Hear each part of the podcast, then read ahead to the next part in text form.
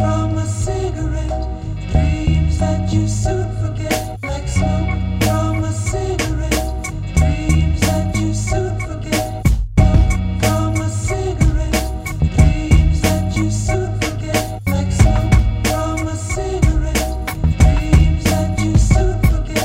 say when you die, your life flash before your eyes. Knowing that, I ask, why would I want to get by being an asshole and not make the best out my time with family and friends I stand to possibly never see again? Kierkegaard said, why treasure something that we're born into crying and leave screaming? I ask, why would you want the final movie that you see? A culmination of your memories to be anything less than harmony. I hear you hollering YOLO, what a travesty, and fuck the Buddha, man. I don't consider reincarnation a disaster piece. Perhaps it be that the reason we leave screaming is out of existential joy. As the voyage of life continues, I'm reborn, crying tears of boy. Oh, something like that, man. It's been a long motherfucking time since I've actually tried to sit down and rap, write some shit, whatever the case might be. Uh, what the fuck is up? What's good? Has been a long motherfucking time since our last podcast. It's good to see y'all again, hear y'all again. For those of you who are watching along, what's up? Uh, maybe one day I'll see y'all. The goal is to fucking uh, uh, lucratize this bitch in such a way where maybe I'll even have a live podcast someday. Can you imagine that? People coming out to hear your boy talk without having to sign up for a course to pay for it in the first place. That would be the shit. That is the goal. We're going to keep manifesting that out into the universe. But of course, the only way that that can never happen is if I fucking podcast, bro. It's been three weeks since my last podcast, man. I don't know. I just, uh, you know, I don't, I'm, I don't like giving excuses. But again, like I mentioned in the last podcast, it seems as though every time I fucking start this bitch, I always got a fucking excuse. Uh, this one for this week is going to be, I've just not felt the creative juices flowing, man. I'm sorry. Okay. Uh, generally speaking, uh, my mind is basically like rush hour at all times from the moment that I wake up till the moment that I fall asleep. And in, during the, even during the fucking few hours of sleep that I managed to fucking piece together, my mind is constantly racing with thoughts, flight to thought, all kinds of shit, right? But for some reason, recently, the thoughts, I mean, the mind is still racing, but the thoughts just haven't been formulated in such a way that I felt that I would be able to come at you with a grito of any actual significance. I just didn't think I had anything to offer you as you know, as as a grito listener, as a you know Instagram video watcher, whatever the case might be. And because of that, I just said, "Fuck it, dude. I'm just not gonna podcast because I'd rather have complete radio silence than drop some bullshit on y'all motherfuckers." You know what I'm saying? But even then, I was sitting here thinking to myself, like, damn, another day going by with no podcasting. I ain't got shit going on. I got some free time. Like, what the fuck am I doing in my life? I can sit here and read, right? I can sit here and keep writing some more. But at the end of the day, I got to get some podcasting into the mix. And one thing that I have learned from my reading and my writing is that most of the times the creative blocks that I tend to be experiencing are generally because I fucking I started becoming afraid for some reason. I'm afraid that uh, what I'm writing, for instance, is not good. I'm afraid that uh, you know what I'm reading is a waste of time.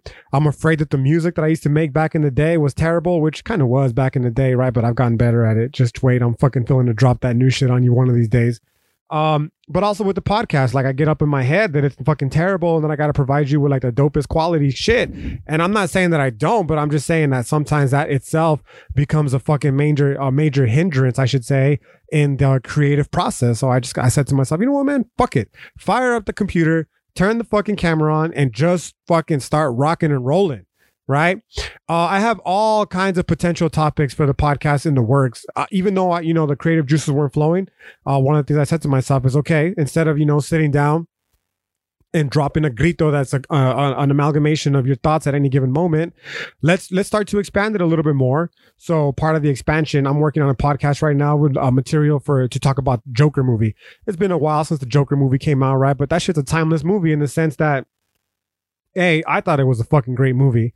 Okay. But B, more importantly, it's timeless in the sense that I think we'll look back on it in the future and we'll see just how it's a pretty adequate, accurate, I should say, reflection of our current society. And despite all the fucking shit Vice articles that, uh, to the contrary, I don't think it really has much to do with the, you know, epidemic of white terrorists that we are currently experiencing here in the United States of America. And that to limit it to just that reading does it a complete disservice, not just to the movie, but more importantly to the, what I believe was the actual, actual issue of the movie. And there's two of them. There's two actual issues. The first of which being fucking mental health in America, bro. I said it from day one. I will say it until my last one. Why study philosophy when I can just kill myself instead, right? Suicide is obviously a byproduct of mental health, but as far as the Joker movie is concerned, it wasn't necessarily the suicide, but more importantly, the lack of ac- adequate access to mental health care, right? So that was the first reading that I took from the Joker movie, and you know, to try to limit it to not to say, to be fair, like I mentioned in the podcast before, you got to be a fucking. There's something wrong in the head of these people who are out here doing the mass shootings. You know, I don't want to use the word normal per se, but mentally healthy people generally don't fucking commit mass murder in that in that type of way, right? So the first reading that's of importance that I think got you know sh- uh, uh, pushed underneath the rug in an attempt to push this fucking liberal agenda is the the the, the mental health issue, right? But I think even more importantly, and this is the part that I'm going to be really focusing on when I actually do have the lecture completely, or I should say the podcast itself completely uh, uh, prepared, is going to be the class struggle, man. The fucking bourgeoisie and the proletariat, boy. I said it before and I'll say it again. The Waynes got what they deserved, dog. Okay. I don't give a motherfuck. Batman, spare me your sob ass story. I'd rather be a fucking billionaire with no fucking parents and a poor kid like myself, who even though my parents were alive, they were basically not fucking around, right? Uh, fucking like at around, like in the anywhere in the area, right? So yeah, you could spare me all your little fucking what was I? Oh, I didn't have parents growing up. Me neither, bitch. But at least you were a billionaire, so get the fuck over it, sad boy, right?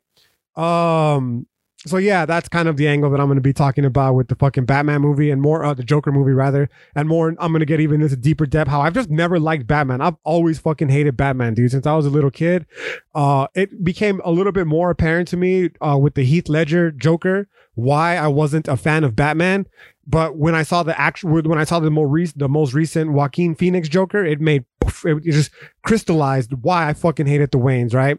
Uh, Batman in general, and the reason is because I mean, fucking Batman is an elite, uh, an elitist bougie turd, yo, and uh, you know all the values that he's attempting to uphold are nothing more than the values that you know these fucking people who own the means of production, who have been able to influence their will, who have built their empire off the fucking oppression and off of our uh, of our peoples and off of our labor, our unpaid wages and shit, right? They're the ones that got to set the moral code. And all Batman is doing is enforcing the motherfucking status quo, right? Sometimes we need to overthrow that status quo, especially the people at the bottom. You get what you fucking deserve, okay? The ones at the top, because obviously the ones here at the bottom, we're fucking struggling with everyday shit, and all Batman was is nothing more than a fucking a fig, a, a gatekeeper to ensure that all those elitist, rich, bougie turds values kept in place. Anyways, with that out of the way, I guess it's a perfect segue into the actual lecture material for today. Oh shit, you see that little hip hop shit coming out just slowly but surely? I'm fucking with you, man. Actually, before I do get into the actual topic for the lecture for today, I want to just take a quick moment to say what's up to all the fucking followers of the podcast. What's up to all my new followers on social media? Slowly but surely, we're working our way up. The goal, I'm gonna fucking make it where they're gonna fucking bring me out to your university, to your college to speak. It's just a matter of time, man. I'm working on this hood philosophy shit right now, and I'm gonna take that shit global to all the campuses around the world so they can know what the fuck is really good with philosophy from the hood. Okay? So slowly but surely, every fucking Instagram follower along the way, every video that you watch, every podcast that you listen to, I deeply, deeply appreciate that shit from the bottom of my fucking soul, boy. So I can't, you know, before I even get into the lecture, I have to, you know, just get that out the way. Let it be known that for those of you who have been following along, what's up, man? I see you, okay, and I appreciate the fuck out of you. Uh, furthermore, for those of you who are just ma- ha- by chance happening to tune in for the first time, or who have been listening but have not fucking followed, yo, what the fuck are you waiting for, bro? How many times I gotta ask you? Kindly follow your boy on the social media. OG underscore Ice Nice 13 on Instagram. Everything else, I don't give a fuck. Find it. It's somewhere along the lines of Ice Nice 13 on Facebook and YouTube. Okay. I would say Twitter, but man, I fucking got off that shit, bro. Why? Because it's just, it's just a constant flux of information. Sometimes I feel like I'm just like sticking my head into the fucking into the zeitgeist of the generation and the constant flux of information. It's just too much, bro. I was cycling through my Twitter feed one day and it was just a fucking uh, a never ending stream of fucking uh, dicks and pussies, like actual dick in pussy, right? And fucking people complaining about uh, Donald Trump. And I said, this is too much. I can't, this is too much pornography and too much identity porn, identity politics rather for me to take. I've got to get off this Twitter, this Twitter sphere because it's driving me fucking crazy, right? So um yeah, plus aside from that, they're all fucking censoring people and shit, and that ain't fucking cool. But to be fair, so is you know Instagram, but I guess their censorship is a little less uh, obvious than the Twitter one. So whatever. i it's fucking Facebook, uh, mainly Instagram, I should say, but also Facebook and YouTube for now. Maybe one day I'll fucking jump back onto Twitter and put a block for all the porno that comes up and all the fucking identity politics crybabies that are always up on there as well. Right. Anyways, what brings me to this whole topic about fucking Bruce Wayne and you know the elitist bougie turds and how his parents got what they fucking deserved and all that kind of shit the elitist bougie values is because while I was thinking of potential topics that I could discuss for the podcast one recurring theme that I noticed that kept coming up was the philosophy of my boy Frederick Nietzsche Okay, Nietzsche, Friedrich. I don't give a fuck. Okay, I'm not German. I don't speak German. I'm a fucking American boy, right? So it's Frederick Nietzsche. If you don't like how I pronounce it, whatever. Who cares, right? Pronounce it correctly yourself or whatever. Um, but yeah, I, I, as I was, you know, pouring through not just the the research necessary to make this podcast for the Joker, uh, but also the other ones that I'm gonna be working on, which is the fucking um Rick and Morty ones, two more days from today, the day that I fucking posting this podcast, November 11th. Can't wait, season four, right?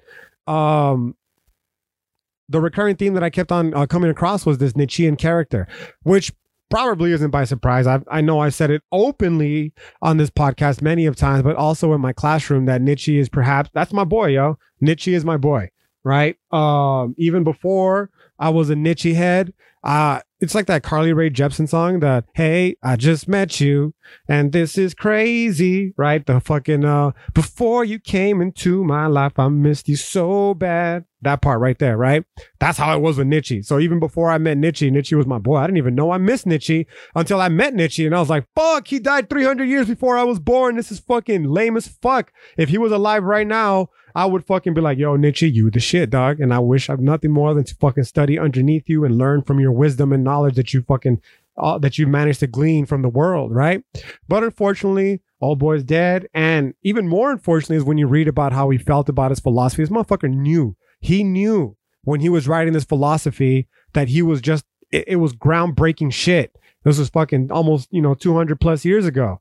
And, you know, this fucking philosophy, he knew then that it was just, it was going to shatter the foundation of much of the Western world, which it inevitably did. He went from relative obscurity when he was alive to at the very end of his life, he just fucking skyrocketed in fame. And that shit has not ended since, you know, the early 1900s. He's just, if I, if you ask me personally, I still think that he's only still he's only still being reclaimed because one of the problems with Nietzsche is that people just don't fucking understand him. And you know, part of those people was for a long time me. So I'm not trying to put myself on a holier than thou fucking level on this shit. But what I'm saying is that I, even though didn't initially understand him, I stuck with him. And I'm not even saying I didn't understand him because of the philosophy, which to be fair, I also didn't understand him because of the philosophy. The way he writes is very it's very it's just a weird way of writing right? Uh you gotta it, it, requires a lot of already prior knowledge of philosophy to begin with but it's also very aphoristic. So you gotta know the styles and the metaphors that he's talking about in order to be able to connect the dots right? And obviously a first time reader if you're just diving into that nietzschean philosophy it's going to be very difficult for you to be able to do so so uh, that was part of the reason why I didn't really I didn't really vibe with Nietzschean philosophy when I first got it. But unlike, or rather, like many other people, I also fell into the misguided belief that Nietzsche was a fucking nihilist originally because the person who taught me about Nietzsche told me he was a nihilist, namely my fucking existentialist professor at the University of Texas at Austin. How dare she? Right? She's supposed to be a Nietzschean scholar, and she said he was a nihilist, and I was like, what the fuck? Right? When I found out that Nietzsche wasn't a nihilist, I said, yo, what the fuck? She lied to me, which now in retrospect, I shouldn't be surprised because that's all most teachers do in these institutional learning facilities. Fuck Christopher Columbus, okay? Fuck him from day one to the last one, right? Anyways, um, on top of you know being falsely led to believe that Nietzsche was a nihilist, I also for some reason honestly believe that Nietzsche was a fucking Nazi and that Nietzsche was a fucking uh, that he hated women and all kinds of other shit that most people generally ascribe to Nietzsche, which you know, I was a fucking undergraduate in 2010. So fucking almost 10 years later, I'm only now realizing that everything that I believed about Nietzsche, including his philosophy, was basically wrong. It wasn't until I started, I you know, I rediscovered, if you will, Nietzsche a couple years ago, and in the past two years, especially, Nietzschean philosophy has fucking just really taken a hold. And honestly, I should qualify it further as I've done before previously in a podcast when I'm just discussing philosophies and philosophers in general, but it's not even Nietzschean philosophy, bro. It's just ideas about the nature of existence and reality that have been filtered by way of the author that we refer to collectively as Friedrich Nietzsche, right? It's insights that this particular subjective human experience of reality gleaned from all the suffering and unhappiness and joy and fucking euphoria that he experienced in his brief and fucking pain filled life, man. Right. So, what I mean by that is, uh, these ideas, they're, you know, the, the good thing is that we have a Nietzschean character, uh, that was able to write this philosophy down and was able to, in such a beautiful way, no less, right? Uh, he was able to demonstrate it to be such an iconic figure. That fucking mustache, man, like that shit's iconic as fuck, right? Um, but there's no question that people like Nietzsche existed long before Nietzsche was even born. And there's no question that people like Nietzsche existed while Nietzsche was alive. And there's absolutely also no question. Why is this shit telling me four minutes? I don't know what the fuck is going on. I might have to pause this bitch and come back and start anew. Oh, I know what's going on. Apparently, my camera's running out of fucking uh, video space, which is really annoying because it's supposed to have like fucking 120 something fucking megabytes. So I guess uh, I'm at that point now where I'm running out of juice. So rather than be left uh, videoless, let me pause this bitch and then fix this, and then I'll come back and we'll start again. So break. It's just my brother cruising now, perusing by. Drove smoke, got us navigating through a lucid high, and we just cruising. By the guise of the street lights, listening to hustlers' music when nostalgically I start to think, damn, I miss home when a scientist can home time travel and send my ass home to the future where I belong when I realize that at any given moment, we're back. More raps. I'm telling you, just been practicing. It's just a matter of time before I re-release this fucking CD because it don't even matter if I fucking sell one or 10 billion, bro. I just want to make the motherfucking music. I listen to hip hop music all the time and I'm like, damn, that shit is dope. Or as the young kids are saying now, that shit smacks. It's a lesson that I was taught by my high school students recently. Uh, anyways, the point being here is that that's just for the expression element, bro. I just love to express myself. Uh, speaking of expressing myself, express yourself. This podcast, another pl- platform in which I've been doing so. And honestly, I got to take a second to humble brag and pat myself in the back because if it was about five months ago, six months ago, however the fuck long ago it was, when I started doing this shit, and that little technical difficulty would have emerged, I would have fucking completely lost it. I would have had no idea what to do, and it would have caused me a fucking massive headache and hour upon hours upon hours of fucking just trying to stitch together the podcast and salvage it in such a way that I wouldn't have to fucking scrap it entirely. But through the process of trial and error, DIY or die. I managed to figure it out in less, well, I didn't even figure it out. I figured it out pretty quickly, but I managed to take care of it in less than about 10 minutes, which is fucking awesome. So pat on my back, right? Uh, and by the way, I'm not just introducing it for no fucking reason other than it actually has plenty to do with the point I was talking about before I fucking left off. And that is the Nietzschean philosophy. There's this great quote by Nietzsche that states, He who has any why can endure any how the how that I had to do endure here is just trying to figure out what the fuck how to do all this podcast shit in the first place, right? Something I always wanted to do. And rather than just fucking sit around and let it come to me, I went out and got it myself and then went through his fucking long process of trying to figure this shit out, which bit of trial and error, because this is not the first time it's happened when my fucking camera runs out of juice and all that kind of shit where I gotta split the fucking video and audio. I would have flipped the fuck out and it would have just been very anxiety and stress inducing. But now, cool as a cucumber, baby back to the fucking point that we were that I was trying to talk about before my camera fucking decided to shit the bed. And that was the Nietzschean philosophy, man. I'm just glad this Nietzschean character exists, right? The way I see it now, because from the Nawat teachings, right, is it's all one, bro. This is dynamic. It's this fucking this dynamic unity, okay? It's all it's this fucking monism. It's just one. It's just a one sacred energy, the Teotl, right? The process of becoming, and that everything in this existence is nothing more than a manifestation of Teotl. So what we have here in this Nietzschean character is this fucking genius, fucking outright genius insights into reality, the nature of existence that were contained within this fucking individual that we collectively refer to as Friedrich Nietzsche, right? As one of the audiobooks that I listened to back in the day. So pompously went out of their way to keep calling, referring to himself as, right? Referring to him as, right? So, um, sorry, brief moment, text messages, uh, from my girlfriend right? Anyways, uh, the point here being is that this fucking Teotl energy manifested itself in this Nietzschean character. So, on the one respect, I'll you know I'll give him his big ups, right? I'll let him let it be known straight up, like yeah, Nietzsche's a fucking genius. But at the same time, I don't want to discount the existence of all the other Nietzsche's out there who simply just didn't have the fucking luxury. And I don't even want to say luxury, man, because doing so is to completely shit on the fucking legacy of Nietzsche. But um, for reasons that we'll see here shortly. But uh, you know, they just they weren't they weren't they weren't rescued, they weren't salvaged, whatever the case might be. Anyways, getting back to the actual philosophy itself, this Nietzschean character, bro. Uh, one of the biggest things that you know, he, like I mentioned before, the little break, he gets accused of being a Nazi, he gets accused of being a nihilist, he gets accused of being a fucking woman hater, all of which are fucking basically wrong. All right, the woman hating one is like little, maybe just a little kernel of truth to it, but it was more like uh three of them in particular his mom his sister and then lou salam this lady that he fell in love with right? Uh so i can say for sure those because well you know i don't want to say hate because it's just he had really like awkward relationships if anything with them right? I don't i never met the motherfucker. I don't know what he, his actual thoughts were. I just know what other people you know have read and written about him. Anyways um when we read Nietzsche, it's important to know first and foremost that it's intended to be read with an understanding that realistically what he's doing is he's kind of projecting his own solitude, man. He's so he, he's projecting his own solitude in the world. This dude knew in fucking, you know, the late 1800s, early 1900s before he passed away that he fucking had dynamite. He was dynamite, right? He fucking knew that what he had was special as I as I qualified before.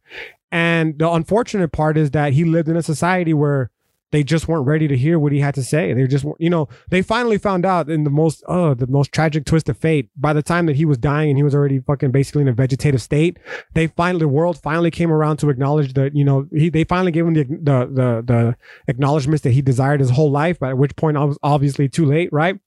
Um, but when he was writing this philosophy, that's what he's he, that's what he's doing. He's projecting his own solitude as this person that comes into this world with these fucking insights, develops these insights into this world, and he's just looking for someone to share him with, bro.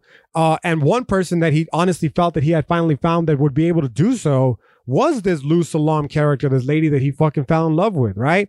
And unfortunately, you know, sh- uh, she just did not. She didn't reciprocate his his his feelings, which is fine, you know. This idea, you know, being stuck in the friend zone, that's some highly se- uh, uh, sexist, chauvinistic shit. Like, yeah, you could be friends with women, dog. Chill the fuck out, right? But I'm sure he would have ideally had, you know, uh, in his mind, envisioned that he would, you know, that she would be his significant other if his biography is to be believed, right? Anyways, I'm gonna put this this way so you can see exactly what it is I'm talking about. This book right here, right? Uh, but that, that that when we read Nietzsche, we definitely got to keep that in mind. Furthermore, we also got to keep in mind that he's writing again in his very aphoristic, metaphoric style. So people like to imagine, for instance, that when he speaks of the blonde beast, that he's speaking of the German Reich, because unfortunately his writings were co-opted by his sister and turned into essentially Nazi propaganda. But and it's not what he's talking about, man. In fact, Nietzsche fucking hated Nazis. The- the- They weren't around when he was. By the time he died, they were they weren't even around, right? But the idea of uh, of extreme ethno nationalism was, but that shit's been around since the dawn of time. And Nietzsche knew exactly what the fuck he's talking about when he said, "This is not good. Ethno nationalism is never good. In fact, ethno nationalism is fucking the result of the death of God." Which, not in this particular lecture, but in, in forthcoming lectures, I'll definitely get into in further uh, podcast rather. I'll get into in further detail. Um, in fact, Nietzsche was a very uh, cosmopolitan person. He considered himself, most importantly, to wants to be a good European, if anything. In fact, I think uh, uh, I don't think I know for an absolute fact that one of uh, the, the the greatest sources of pride for him was that when he died, he died stateless. There was like this weird issue that happened where he was going to go work, I believe, in Vienna somewhere, if I'm not mistaken. Um, I didn't do any of the research. I'm t- off the dome, bro. Right.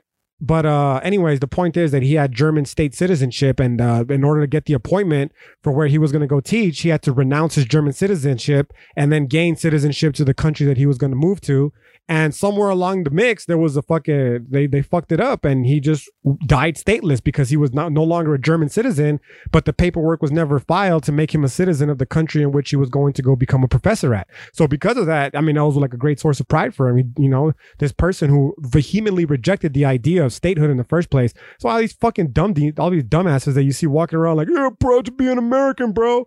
You're proud that you got shot out of a woman's vagina on a fucking arbitrarily defined patch of dirt. Calm the fuck down, all right? There's nothing special about that shit. You could have just as easily been born in fucking Central America and your ass would have been like, I'm proud to be an El Salvadorian, bro. No, you're proud to have been shot out of a vagina on that piece of dirt and those predetermined fucking lines and all that kind of shit. There's nothing, there's nothing inherently valuable about fucking being born in the country you were born. And that's the whole, which is where this Nietzschean philosophy is inevitably, inevitably going to lead us to when we start discussing the, like the master slave dialect and all that kind of shit.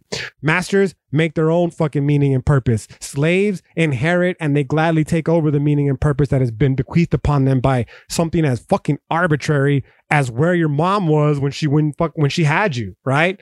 So that's another way that we got to read this Nietzschean character. We got to see him as this as this wandering figure. He considered himself this fucking this wandering figure who is forever distant from the very mankind that he claims to love. Right? This is very arrogant and pompous language. It's a critique that's leveled. It's uh it's it's hurled at Nietzsche quite often. The idea that he's that he's an elitist, and you know, to be fair, maybe he is an elitist, or maybe the people who are, uh, you know, accusing him of being an elitist, that's just their way of fucking getting a Nietzschean character to, you know, come down to their level because he is a such superior fucking. I, I mean, I'm not even gonna pull no punches with this podcast, bro. I'm just gonna fucking, I'm gonna, you know, straight, I'm gonna call it like I see it, bro. Uh, it's these people who, you know, recognize the superiority in the character of, or at least in the philosophy of this Nietzschean individual, and they're gonna seek to fucking bring him down to their level. At least that would that that's his reading via the master slave dialect, right? So elitist, maybe, or maybe you need to step your motherfucking game up and understand exactly what it is that he's fucking talking about before you open your fucking trap, right? Anyways, um, one thing that is for sure is that especially through his Zarathustra character that becomes basically it's him and this weird fucking it's this weird like fucking idealized version of himself right in the book thus spoke Zarathustra. But uh what he's trying to do is he's trying to teach if you will mankind but at the same time he's simultaneously afraid that he's going to be considered holy for it which again obviously with the example of the iconic mustache that I gave you earlier, it's kind of what's happening. You find this Nietzsche, especially among the fucking dumbass alt right people who, if they ever took a second to actually fucking read Nietzsche, they would realize that he fucking vehemently would still to this day, I'm assuming, be entirely against everything that it is that they stand for. Sorry, I'm trying to turn up the brightness. I gotta get the lighting down correctly for those of you who are watching along on the uh on the YouTubes and aren't just listening to this. I gotta get the lighting down in my room, especially now that winter's coming. Right, it's getting a little bit darker. Anyways, all these fucking jerk offs and the alt right and you know conservative Nazis and all that kind of shit that use him as the as Nietzsche as their fucking messiah. No, bitch, you're just dumb and you don't fucking understand what Nietzsche's talking about, right? He doesn't want to be celebrated as this martyr type figure, right? Uh, and unfortunately, that's exactly what, what what what winds up happening. We have this. He he ends up being you know celebrated and worshipped for the worst of fucking reasons, right? Um, and most importantly, for defending these principles, which he himself openly stated were repulsive, like nationalism, ethno nationalism, no less, right? Um, and because of this, uh, generally speaking, uh, throughout the course of history, uh, Western philosophical history, he's received this very fucking mixed treatment in philosophy ever since he's died, ever since he died, and that's why earlier I qualified it by saying that still to this day, even though it's been something over 200 years, he's still like this very controversial figure in ways that many philosophers they're just we could fucking only hope to one day even uh, even approach the level of, of infamy that this Nietzschean character does, right? Um, but the most typical way that this has been that this is leveled at him is when people are trying to critique Nietzsche, they do so in a way of attempting to.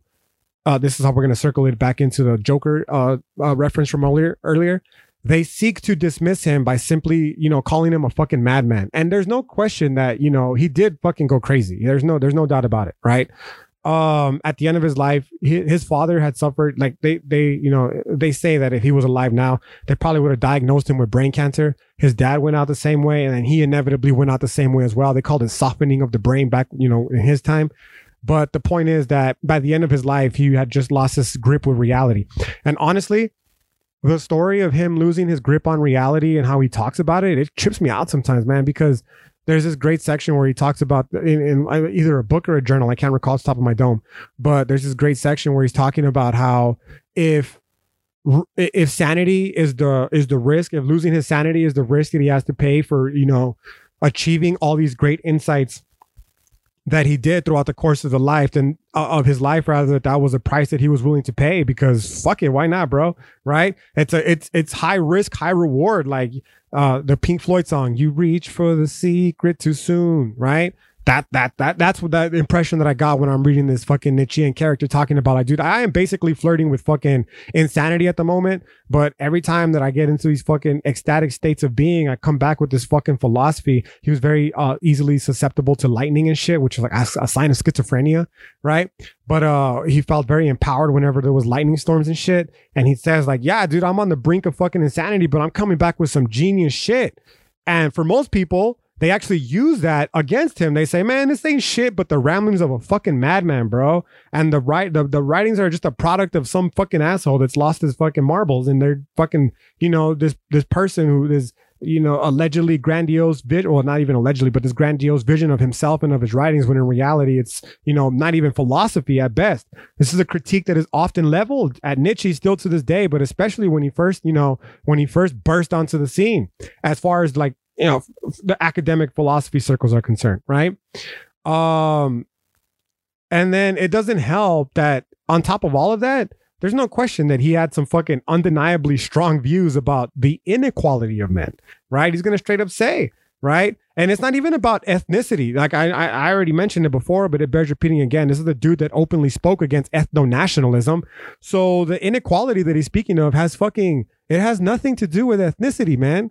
The inequality that he's talking about is uh it, it's it's men as un, being unequal by nature. But honestly bro like what the fuck? Let's be honest with ourselves. How am i gonna compare myself as a basketball player to LeBron James. It's fucking irrational. There's no way. LeBron James is a fucking freak athlete, 6'8, 250 pounds, can fucking run like the breeze and fucking jump 40 inches in the air on the drop of a dime. I could never, I mean, I could try to do that, but I will never be able to grow to be six eight. You know what I'm saying? Like some people are just born freak fucking genetic specimens. Some people are just born insanely, absurdly talented when it comes to fucking math, when it comes to playing the guitar, right? Some people are just born good fucking looking. And sometimes sometimes, very rarely, some people are born with all of that all at once, right? We're talking here like the Tom Brady's. We're talking here like the fucking Chris Browns, people who are born amazingly talented and good looking. They just fucking straight spades, bro, all through life. You know what I'm saying? Uh, and then there's other people who they just get the shit roll of the dice the entire way, and it's it is what it is. Like, how are we going to say that those people are equal to one another? They're just not. You know what I'm saying? And this is something that's very fucking prominent in this Nietzschean writing. And it's also another reason why he's so ugh, taboo, and especially these very left, li- very left leaning uh, liberal circles where everybody's equal and it's all about equality. I'm not saying that it's not, and I'm not saying that we're in terms of rights aren't equal, but in terms of you know human capabilities, there's no doubt that we're not fucking equal, and you know maybe that's not entirely a bad thing. Okay. But of course, from there, you can extrapolate and see how the alt right and these fucking Nazis would mm, they would latch themselves onto this Nietzschean philosophy, this Nietzschean character as a means to as a as a as a as a a vehicle by which to deliver their fucking shit propaganda, right? Uh, whatever the case is, and returning back to this Nietzschean character, we should also, when we read it, when we're listening to it, as we follow along the progression of this podcast series, right? It needs to be understood that it's predicated his writings on the prescription to shape one's character like a work of art. That's one of the beautiful things about Nietzschean philosophy for me personally, I think, as a fan of aesthetics, as a fan of art in general. That's why I keep fucking freestyle, not freestyle. It's a rap that I wrote like fucking 10 years ago, right? But uh, it's it's quite obvious that uh, art, like many other people in my life, is very high importance, and the same was fucking true for Nietzsche right? He's an esthetician in the highest sense of the word, in the uh, of the word, in the sense that he wanted to make his life and inspire others to make of our lives like a work of art and not live, not and rather to live not only as an artist but as a work of art as well. Like, damn, bro, as someone who's a martial artist, for example, this shit resonates deep. It resonates deep, yo. Because I'm on the mats, for instance. I like to do jujitsu for those of us who those of you who are listening and don't know me personally. Uh, I like to do jujitsu. You know what I'm saying? And when it comes to jujitsu, when I'm on the mats, there's one of two ways that it usually goes down. The first way is I'm getting my fucking ass whooped and I'm just trying to survive, which was like the first five years of my jujitsu journey. And it, the second way is I still got my ass whipped now. Don't get it twisted, but I, I, uh, for the most part, I can, you know, I, I can, I can swim a little bit better. Like the, the ground is my ocean, uh, right? I can swim a little bit better in the ocean now. So, uh, on the opportunities that I do have when I'm fucking rolling, I'm like, okay, I'm swimming pretty comfortably here. It's just like it, it becomes less about trying to survive and now more about just expressing yourself as an individual through these fucking flows and movements and combinations and you know making an actual art out of it there's no mistake there's no fucking accident as to why jujitsu i believe is referred to as the arte suave right the the smooth art for in Brazilian. You know what I'm saying? Like it's uh it's the highest expression of oneself. And this is another thing that is very actually prominent in Nahuatl's philosophy. I must must must interject is the flor y canto. You know what I'm saying? The the uh, the the songs that you know uh, uh, as a way art as a way this practice that allows us to connect with the Most High. Teotl in this particular instance, it is this instrument that allows the energy of the sacred energy of Teotl to flow through us. So when I'm on the mats and shit, you know, it's just like, oh, bro, you get to fucking relax and be free and let shit happen. Maybe it'll work, maybe it won't work. Who the fuck knows? But let's go for it because you know we're allowing the sacred to flow through us, and in so doing, creating this beautiful fucking painting in this one role, right? And then you extend from jujitsu to every other fucking facet of our lives till we have this fucking uh, hopefully beautiful painting that we've created and say, yo, that's my life right there. That shit's dope. Like I can look at this and be like, fuck, man, I made that. Like this wasn't given to me. I didn't come to this earth with any meaning and purpose. I fucking everything that, that is here, like that's because of me, the good and the bad. You know what I'm saying? Like, don't just take credit for the good. Is That's what we're going to talk about when we get to this Nietzschean philosophy even deeper through the lectures, uh, the podcast series, right? Uh, but yeah, it's not just a matter of fucking the. It's it's amor fati, baby, the good and the bad, right? Like, there's just so much to get into. But let's just keep going along the fucking the the notes that I've uh, prepared for today, just so we don't get too far off track, right? So yeah, we're trying to. Uh, oh, here we go. There's Nietzschean quote that I share. Well, I want to share with you all. I'm convinced that art represents the highest task and the truly metaphysical activity of this life. Like again, the the role of art and aesthetics coming into you know in, into play in his philosophy with the goal being then it would at least appear is uh the importance of reclaiming our lives from the forces that seek to marginalize it man. And no force more important than these fucking historically oriented teleologies. Now, I've said it before, the definition of teleology, but just in case you're listening for the first time, this could be a standalone podcast, and I'll just straight up reference it again and say that uh, a teleology is just a fancy way of saying an end goal. So when we say historically oriented teleologies, what we're saying is these fucking these stories that uh you know these historical stories these these readings of history more more appropriately that have in them this inherently built arc of where all of it's going to end. So the best example that I can give you is Christianity. Christianity is the teleology one of redemption. It's built into the story that, you know, inevitably, whether it be in life or through the second coming, that the individual or the collective group of people will be redeemed through this Christ-like figure, right? So everything that happens in, in, in, in the human world is read in accordance to this teleology. So when your fucking best friend dies of 22 at cancer and your grandma says, Oh, mijo, well, that's just what God wanted, right? That's a historically oriented teleological reading of the world, which, you know, to tie it into the last lecture, you'll know exactly, or the last podcast, right? For those of you who uh, listen, you'll know exactly what the fuck I'm talking about. Okay. This is terrible. This is a terrible way to fucking view life because, for one, it assumes that there even is a teleology, that there even is a meaning and a purpose, right? For two, whatever meaning and purpose that there is, it's one that's arbitrarily fucking uh, settled upon by the people who are in positions of power, right? So the victor's narrative, if you will, the United States of America gets to decide what the teleology is, which is very convenient for, you know, white European, affluent, wealthy, landowning, heterosexual, uh, uh, able-bodied men here in the United States of America, historically, especially, right? But it's very inconvenient for everybody else. So say you find yourself to be a person of brown coloring, of black coloring, that's fucking ethnicity, bro. Mexican, black, whatever. A person who is not any of the aforementioned that I just talked about, right?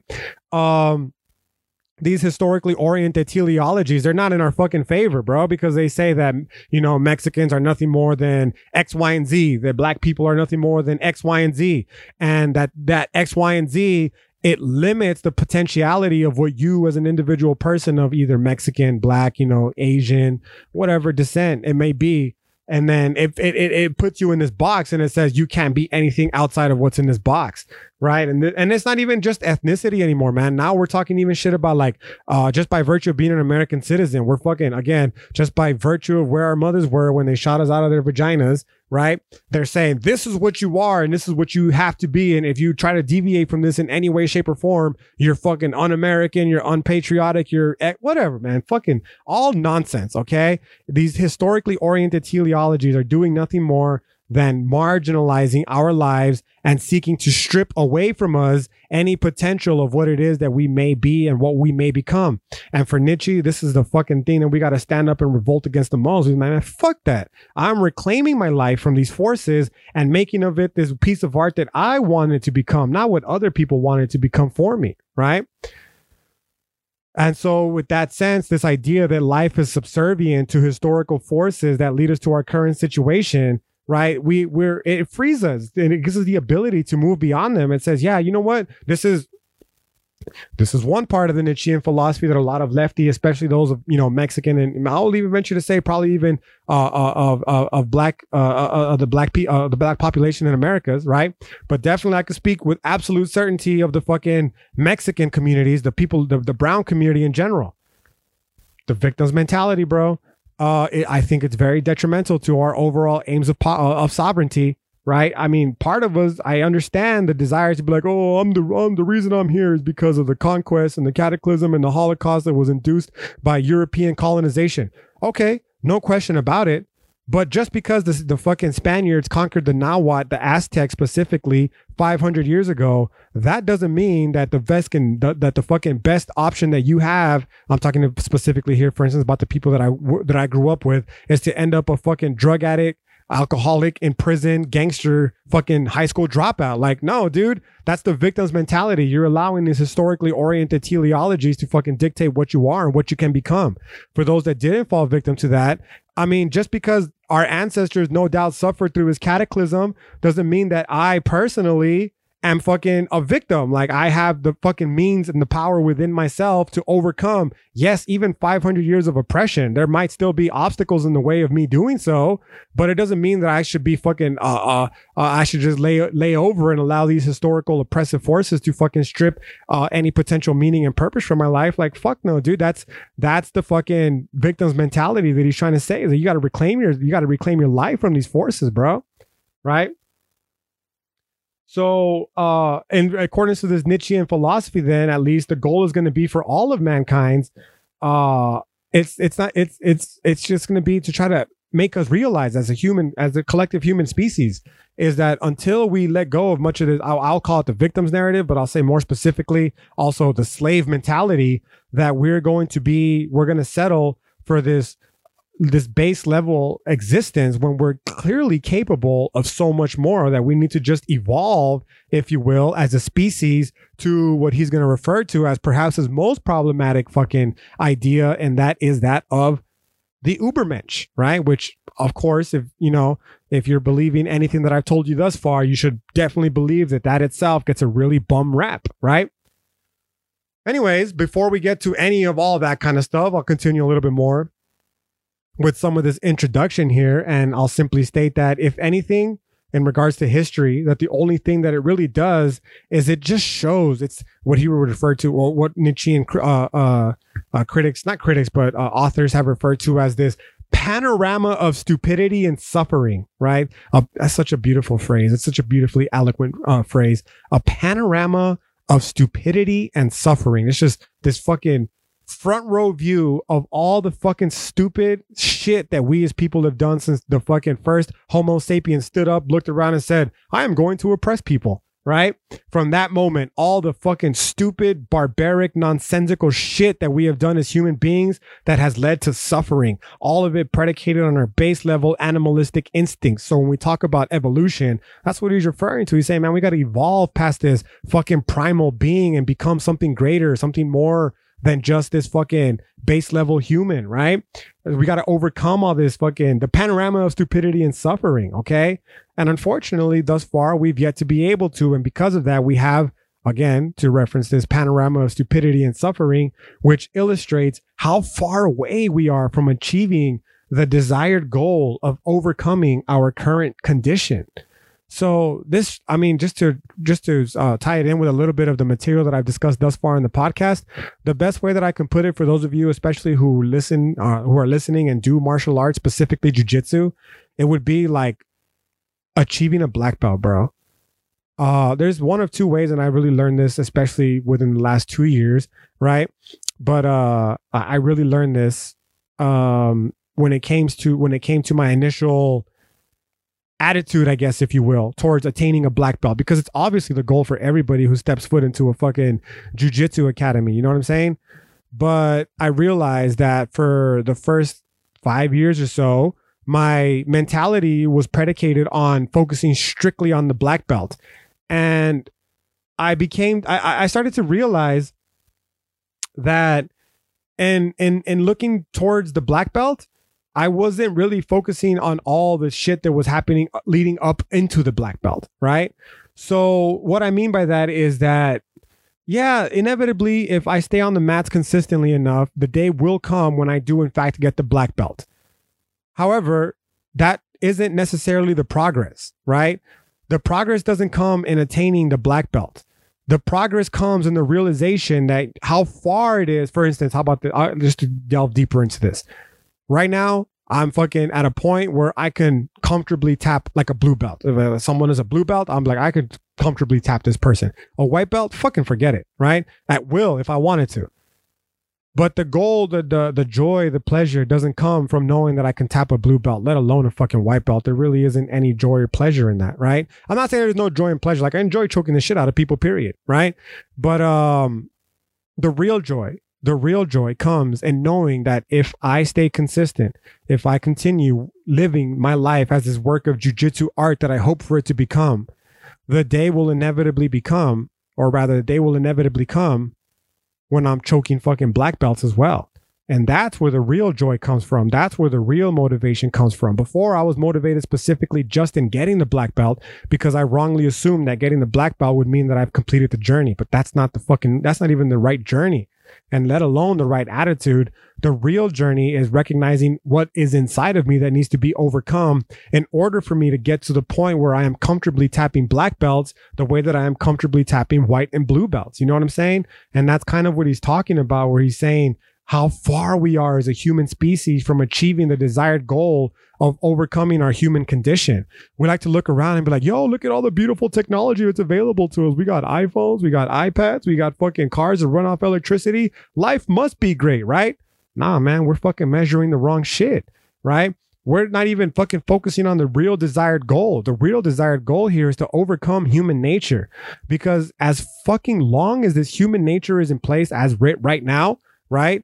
The same barbaric, hierarchical, fucking warmongering, ethno, fucking nationalistic human nature that we have right now, as long as that current nature remains in place, it doesn't matter how fucking far along we become technologically advanced, we are never going to overcome this fucking panorama of stupidity and suffering. And that's that's the point that he's trying to fucking get to. Now, obviously, the only way that we can overcome this fucking animalistic human nature is to admit that we fucking have this base level animalistic human nature in the first place. And then and then work to overcome it.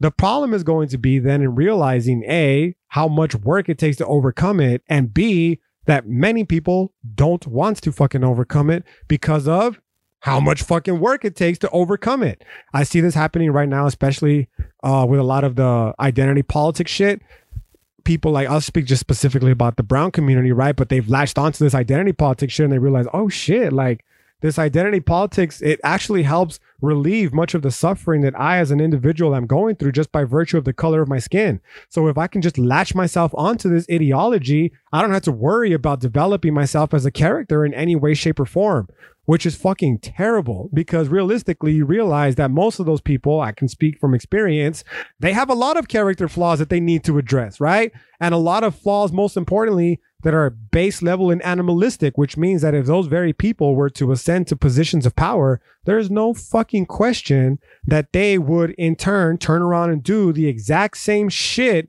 that was done to our communities to the people that now they find themselves in the in, in the minority class, right? So realistically, what what changes? You know what I'm saying? This is the point that Nietzsche's trying to make, not necessarily with identity politics, but you can parlay it to there for sure, no doubt, right?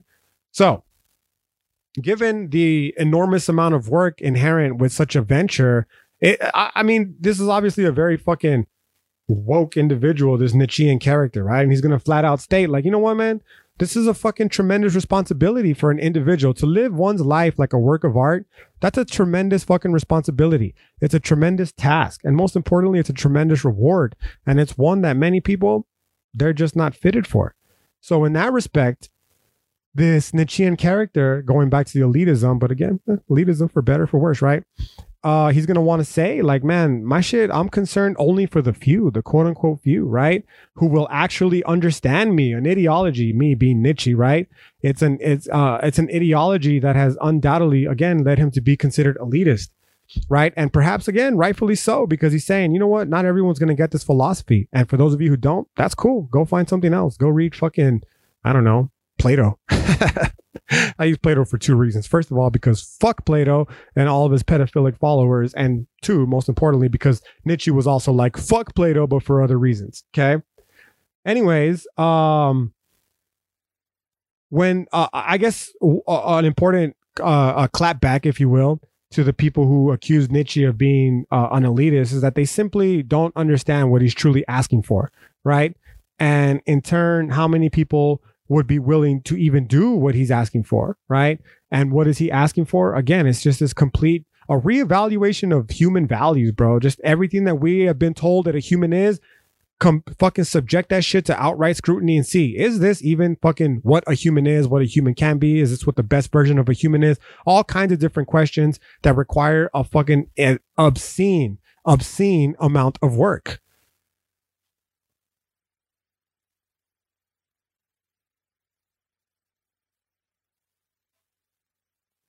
My camera was dying again. Not again, I should say. This is a complete different issue with the camera. This one was a little bit more easy to fucking fix, right? Anyways, so it's from this, and I think this is a this is a good place to end it off because the next section I'm gonna get to is his attacks on systematic philosophy, which is a fucking section entirely on its own that I could spend the whole fucking podcast series discussing. But uh, for now, I'll just go ahead and end it with this because I'm even almost now at the I believe hour long mark uh the last idea here is just his views on the herd mentality right? Uh, yeah, man in fact uh, with the next podcast i'm actually going to pick up with the herd mentality because the herd mentality oh it's one of my favorite ones in all nietzschean philosophy specifically through the example of drumroll zebras, right? For those of you who are in my class or have taken my class before, you know exactly what the fuck is up. For those of you who haven't, oh, I have a great story about zebras that I love to parlay through his Nietzschean philosophy that I cannot wait to share. But for now, I'll simply leave you with the ideas of Nietzsche and his uh, uh claims that, you know, uh, the herd mentality. We as humans, we're fucking pack animals. We're, you know, fucking descended from chimps, bro. Chimps still to this day, herd fucking pack troops, whatever the fuck you want to call them. They lead, they follow an alpha. Everybody else knows their fucking role and they abide by that role, right? Furthermore, there's safety in the herd, and that's where the whole fucking zebra example is going to come out to play. Uh, and the, you know, understandably, it, it's it's understandable, I should say, why people would be attracted to a herd mentality in the first place because safety from an evolutionary biological perspective survival is of most importance. And, you know, the herd, historically speaking, has always guaranteed survival. But living in a modern world where most of these amenities that, ne- are necessary for survival, such as food, shelter, uh, food, shelter, water, and clothing, are available to anybody who has the fucking scratch, the Skrilla, the greenbacks to fucking purchase the food, water, shelter, safety, right? You don't really need the herd mentality, the herd to keep you safe anymore. You know, notwithstanding the fact that maybe you might want friends or some shit, but aside from that, like, it is what it is. You know what I'm saying? But the problem is then of what you're going to sacrifice in exchange for these friends. Like most of us want to say, yeah, I want friends because of the companionship and the company and the camaraderie, right? But you got to ask yourself, man, like, what the fuck am I sacrificing for all the aforementioned? And unfortunately, for many of us, I know definitely was the case for me, is that you're basically sacrificing everything, bro. You're sacrificing who you really are as a person. You're sacrificing what you really believe in, what you truly value, what you want to do with your life, and in many instances, perhaps even your overall happiness and well being. And for what? So that you won't be alone, so that you won't be left without friends, man. Fuck that shit. You know what I'm saying? We're going to come to realize that the herd is something of a of a leveling force, leveling in the sense that it basically fucking establishes a status quo and it forces everybody to adhere to that status quo out, out of fear of fucking coercion, out of fear of alienation, out of fear of isolation, all sorts of different reasons, right? And ultimately, what that does then is it takes away, it removes from you the ability to once again live your life as this fucking work of art that he's talking about, right? So we got to try to, you know, it, it, we got to try to avoid this herd mentality as much as possible. And I'll get deeper into it again with the next podcast, right? But for now, uh, I guess we, uh, the last important thing to state in regards to the herd mentality is the importance of self realization, right? And how they can both ultimately be analyzed in such a way to show how this Nietzschean character, how his main concern was to show how we as men can be more men, but like human, right? Humans, men and women, we can be more than what he simply refers to as this Darwinian beast that we can overcome our animalistic fucking base level existence and transcend to a higher level order of existence that will open up to us all new different facets of reality that are not contingent upon a godlike entity because God is dead, God remains dead, and we killed him, bitch. Right? So, yeah, we'll talk about that more on my next podcast, on the next Grito. Definitely won't take three weeks to get it out to you, hopefully. Right? Nah, I'll get it out to you a lot sooner than that. I don't want to say hopefully. That's just a bullshit ass fucking way of me giving myself an excuse to not podcast, but fuck that. I'll get this whole fucking uh, series on Nietzsche out to you as quickly as possible. Um, until then, I appreciate you sticking around through a little bit of the technical difficulties and uh, supporting the podcast. So until next time, I hope you all have a great rest of your day. Peace.